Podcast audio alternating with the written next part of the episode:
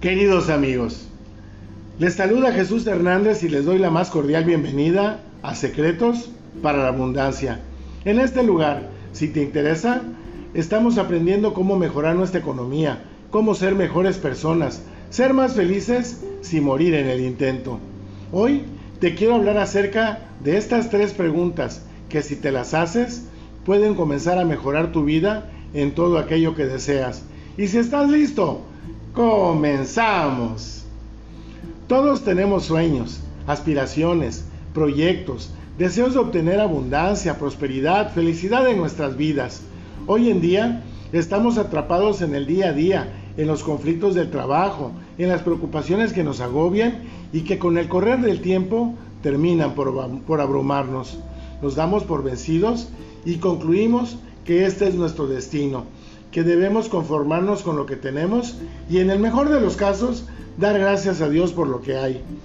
Ser agradecido está bien, lo que no está bien es dar por sentado que hemos llegado al límite de nuestra vida, aunque nuestros sueños vayan mucho más allá. Hoy quiero hacerte estas tres preguntas que me gustaría hacértelas de forma personal, pero imposibilitado por el medio, debo de hacerlo de forma genérica, pero me gustaría que tú pensaras que te lo estoy haciendo de manera personal. Pero antes, si te gustan estos audios, te pido que los compartas, que te suscribas para que hagamos crecer esta comunidad y como siempre te recuerdo que mis libros, Riqueza la Mexicana y El Pasaje Secreto, están en la tienda de Amazon para el día que tengas interés, los leas. Y con el primero te ayuda a conseguir aquello que deseas y el segundo, vuele tu imaginación. Estas tres simples preguntas quiero que las analices con detenimiento y no te las contestes de forma inmediata. Y mucho me gustaría que me las comentaras cuando tengas tu respuesta. La primera pregunta es, ¿por qué? Todos, en una época de nuestras vidas, particularmente durante nuestra infancia y como parte de nuestro desarrollo y nuestro aprendizaje, preguntamos casi hasta el cansancio, desquiciando a quienes les decimos, ¿Por qué esto? ¿Por qué el otro? La pregunta nos da pie para que nuestros padres, amigos, vecinos y todas las personas que nos rodean nos den una explicación de las cosas que no sabemos, que no entendemos. Y así, poco a poco, vamos encontrándole sentido y razón a nuestra existencia. Cuando era niño, mi madre compró una enciclopedia y recuerdo haber leído dos artículos. El primero hablaba acerca de una carta bomba, es decir, que en el futuro sería posible poner un dispositivo tan pequeño en un sobre que sería capaz de volar en pedazos una habitación. También leí que las servilletas de papel, las plumas o bolígrafos y los encendedores pronto serían desechables. En mi cabecita no podía entender cómo esos artículos fueran capaces de dejar de ser útiles al grado de botarlos a la basura. Pero en la actualidad Muchas cosas más son desechables. En mi infancia las cosas se hacían para durar por siempre o casi siempre. Cuando le platiqué de esto a mis amigos, me dijeron que estaba loco, que nunca jamás alguien tiraría a la basura algo tan valioso como un encendedor o una pluma, y acerca de la bomba, que no era posible poner un dispositivo en algo como un sobre. Sin embargo, a la distancia, todo aquello que leí hoy es una realidad el futuro no solo nos ha alcanzado, sino que ahora hay cosas de verdad increíbles. Pero cuando crecemos, dejamos de hacernos esta pregunta, porque la escuela, la sociedad y nuestras propias experiencias y las de otros nos van llenando esas ansias de saber y llega el momento en que creemos que sabemos lo suficiente como para enfrentarnos a la vida. Y dejamos de preguntar para entonces dar por sentado que las cosas que tenemos, nuestro éxito, nuestro fracaso o nuestro conformismo es el resultado de nuestros, de nuestros esfuerzos, que todo tiene un límite y al llegar a la edad adulta hemos tocado el límite de nuestras habilidades y nuestros conocimientos. Pero si recobramos esa curiosidad infantil y volvemos a preguntar el porqué de las cosas, una nueva puerta se puede abrir para darnos cuenta que como dijo el filósofo Sócrates, yo solo sé que no sé nada. Cuando volvamos la vista hacia el conocimiento, hacia los libros, hacia el estudio de la naturaleza, la vida nos dará nuevas ideas que llegarán a nuestras mentes. Una idea puede volverte millonario, puede hacerte más feliz, puede volverte una persona más sana. Una idea puesta en práctica te puede cambiar la vida y la de todos aquellos que te rodean, incluso hacer mejor tu comunidad y, ¿por qué no?, hasta el mundo entero. Porque todo lo que existe hoy nació como una idea en la mente de alguien y tú no eres menos que los demás, pero tampoco más que los demás. Soy nuevo en los temas de la Biblia, pero esta dice en Mateo capítulo 7, versículo 7, el que pide, recibe, el que busca, encuentra, y al que llama, se le abre.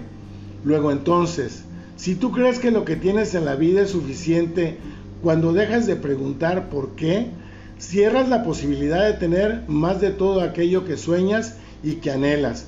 Pregúntate entonces, ¿por qué aprender tanto? ¿Por qué leer tanto? ¿Por qué hacer ejercicio?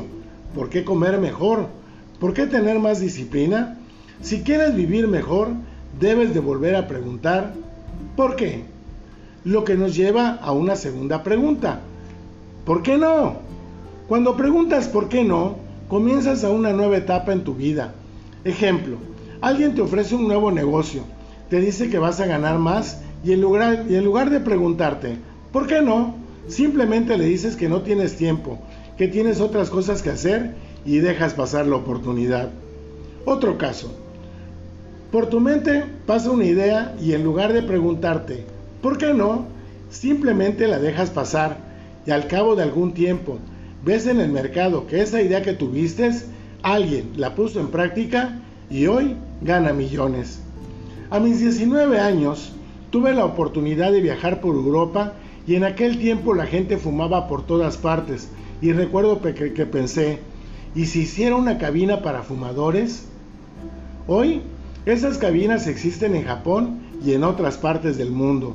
Imagina por un instante que puedes viajar al futuro como en la película Imagina que todos esos sueños que tienes, esas aspiraciones, esas metas, ese ascenso, esa promoción, ese negocio, esa salud y esa felicidad se han vuelto realidad en tu vida.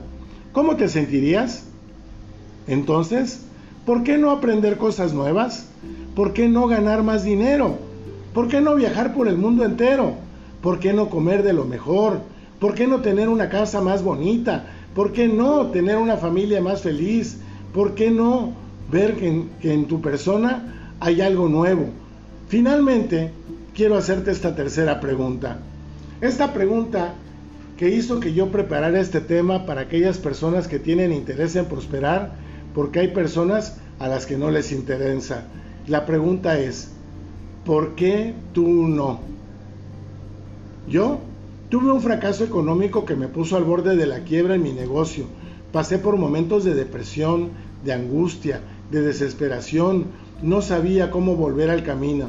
Entonces hice oración y calmé mi espíritu, lo cual hizo que me dedicara a estudiar, a ver, a analizar aquellas personas que han logrado el éxito financiero y terminé por escribir mi libro Riqueza la Mexicana.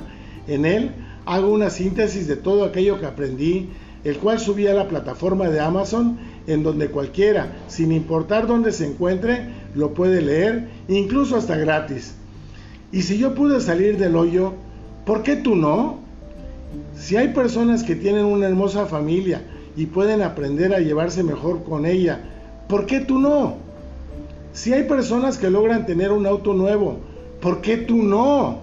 Si hay personas que logran un ascenso en el trabajo, ¿por qué tú no? Si hay personas que logran un negocio exitoso, ¿por qué tú no? No puedo creer que solamente yo pueda salir de los problemas económicos, que solo yo tenga ambiciones y sueños para volverlos realidad. Espero que te gusten estas preguntas y las puedas usar para salir adelante, porque recuerda que el éxito y el fracaso son los extremos de la misma cuerda. Que Dios te bendiga. Nos vemos la próxima ocasión.